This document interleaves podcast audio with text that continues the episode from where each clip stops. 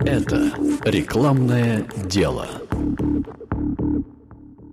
Вот когда читаешь популярные ТГшечки таргетологов и СММщиков, в них встречается немало полезной инфы про то, а как и что там надо настроить в рекламном кабинете, чтобы задолбить нужную ЦА своим креативом. Это слово «креатив» у них встречается довольно редко и только в одном значении. Оно означает что-то, что вы показываете своей ЦА. И когда я вижу то, что они показывают разным ЦА, то я понимаю, что в подавляющем большинстве случаев там было что-то вроде «ну, давай сюда какую-нибудь картинку поставим и вот цену покрупнее сделаем». Я смотрю на это, и в 9 из 10 случаев мне хочется спросить «И где тут креатив?» Привет! Это подкаст о психологии в рекламе и мастерстве креативного копирайтинга. Меня зовут Влад Данке, и я продолжаю читать книгу Юджина Шварца «Breakthrough Advertising» и делиться своими размышлениями о том, что многое в ней остается полезным для всех, кто занимается рекламными и не только рекламными текстами. В общем, как ты понимаешь, в этом подкасте я говорю как раз об этом, о креативе в рекламе, потому что именно он работает и продает, а настройки в рекламном кабинете и распределение бюджета по медиаканалам лишь помогают этому. А в этом выпуске я немного просуждаю о том, что важно в креативной работе копирайтера при построении рекламной кампании. Мой основной тезис, почерпнутый мною из книжки Юджина Шварца, таков. Рекламная кампания – это длинный рассказ о продукте, представленный в виде коротких зарисовок. Или если осовременить, то можно сказать, что это как сериал, в котором история разворачивается в ходе десятка или более эпизодов. Точно так же, как для сериала важен главный герой, характер которого будет постепенно раскрываться в последовательных сюжетах, главная задача копирайтера при разработке медийной кампании – найти один четкий и яркий образ для своего продукта, который будет работать, повторяясь вновь и вновь в серии разных рекламных объявлений – при этом каждый раз это не должно быть простым повторением. Это должно быть обновлением. То есть каждое новое объявление в долгой серии должно, с одной стороны, продолжать и подкреплять то, что уже было заявлено, но с другой стороны нести в себе что-то новое, что будет вновь цеплять интерес аудитории. Вот этот принцип я бы назвал базовым в творческом подходе копирайтера к построению рекламной кампании. Обновление, а не изменение – один и тот же рекламный слоган или так называемое УТП, уникальное торговое предложение, повторяется в разных образах и сюжетах. Образы и сюжеты меняются, УТП или слоган остается. Это довольно распространенное явление, кстати, в рекламных кампаниях. Копирайтер действует словно сказочник, рассказывающий вроде бы разные сказки, но все они венчаются одним и тем же финалом. Например, такой прием характерен для рекламы пива. Нетрудно вспомнить ролики хотя бы чешского или якобы чешского пива «Велкопоповицкий козел», где на протяжении многих лет нам показывают зарисовки из жизни некого сказочного чешского городка, и всякий раз сюжет завершается одним и тем же, ну или почти одним и тем же.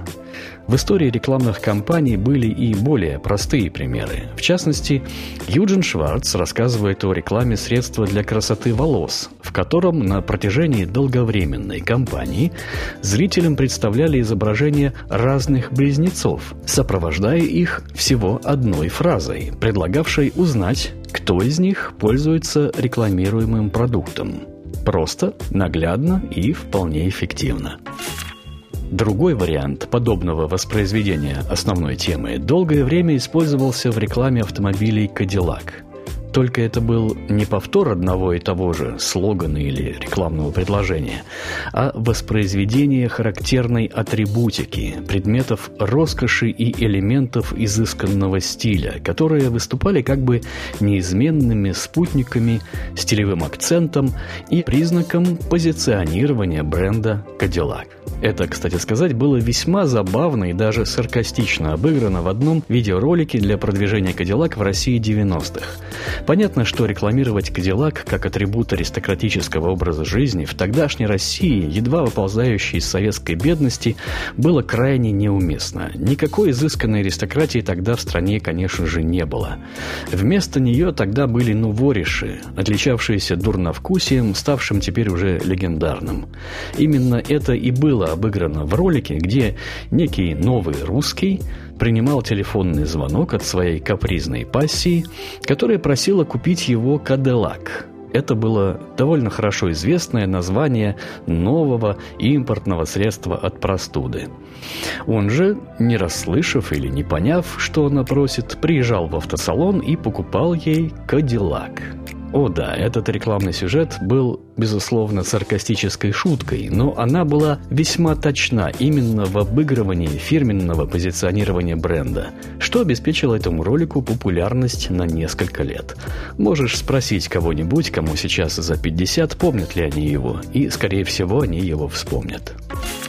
И еще один важный аспект, который должен учесть копирайтер при разработке своей рекламной кампании – и этот аспект стал еще более актуален со времен Юджина Шварца. Он состоит в том, что у множества, а может быть даже у большинства рекламируемых продуктов есть два уровня ценности. Их можно обозначить как физический и символический – Физический – это уровень элементарного удовлетворения конкретной потребности или запроса. В этом смысле большинство товаров в одной и той же категории в принципе одинаковы, поскольку реализуют эту базовую функцию. Однако современному покупателю часто ничуть не менее, а возможно более важна другая ценность – символическая – Тут мы как раз заходим в психологические аспекты рекламы. Например, Человек приобретает книжную полку не только для того, чтобы расположить на ней свои книги по искусству и философии, но и для того, чтобы эта полка создавала нужную атмосферу в комнате, которую заметят и оценят его гости. А это и есть уже символическая ценность. И книги по искусству и философии приобретаются не только для удовлетворения личного интереса к данным областям знания, но и для того, чтобы хорошо смотреться на этой полке в соответствующей атмосфере. Потому что книги в доме – это важный элемент социальной символики – атрибут определенной ролевой модели или образа, с которым любой человек так или иначе себя сопоставляет. Наше самоопределение – это то, что движет нами при совершении очень многих покупок. Символическая ценность почти всегда сопровождает наши покупки. И нередко она даже важнее физической ценности, особенно когда мы можем позволить себе выбирать и смотрим отнюдь не только на цену. И это касается отнюдь не только брендов. Вот даже в простом хлебном магазинчике кто-то купит нарезной батон, а я куплю халву, потому что хала для меня более правильный хлеб. Я не уверен, что местная хала действительно отличается в выпечке от нарезного батона, но признаю, что символический момент тут играет более важную роль. Эту символическую ценность можно обнаружить почти повсюду. Бренды лишь актуализируют и утилизируют это сугубо человеческое стремление к самоопределению через социальную роль или модель.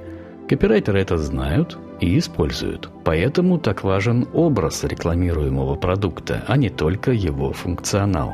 Лицо в рекламе – это всегда образ. А мы так устроены, что всегда сопоставляем, сравниваем себя с другими людьми – это происходит бессознательно и в наиболее острой форме проявляется у подростков. Но и вырастая, мы не перестаем этого делать. Это делают даже те, кто работает над собой, чтобы прекратить это делать. И даже если кто-то уверяет, что не делает этого, ой, я тебя умоляю, он уже это сделал. Социальные психологи хорошо знают, самоопределение работает, как правило, на подкрепление собственного позитивного образа.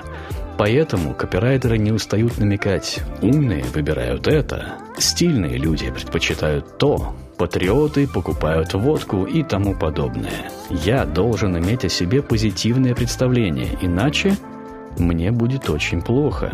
Никто не хочет быть неудачником. Очень трудно жить с негативным представлением о себе. Большинство с этим не справляется. Соответственно, мы выбираем позитивные образы для самоопределения – А в этих образах важны атрибуты. Именно по ним мы определяем подходящий образ. Любой имиджмейкер знает, что имидж создают атрибуты. А что является этими атрибутами? Догадаться несложно. Это то, что мы рекламируем. Сделай свой товар таким атрибутом, и вуаля, у тебя уже есть сюжет для рекламной кампании. Пока ты рекламируешь лишь функцию своего товара, цена будет играть определяющую роль. Но когда ты рекламируешь атрибут определенного образа, цена перестает быть определяющим фактором. И это не просто максим из учебника, это так и есть на самом деле – ну, вот и все. Как говорит Брэд Уорнер, that's my rant for today. А теперь присмотрись к той рекламе, что показывают тебе всякие таргетологи, и попробуй заметить, в какой из них заметна та работа копирайтера, о которой я сегодня говорил. Это был 15 выпуск подкаста «Рекламное дело». Меня зовут Влад Данке. Впереди еще много интересного. Музыкальное оформление для подкаста предоставлено порталом royalty-free stop music mixkit.co. Это рекламное дело.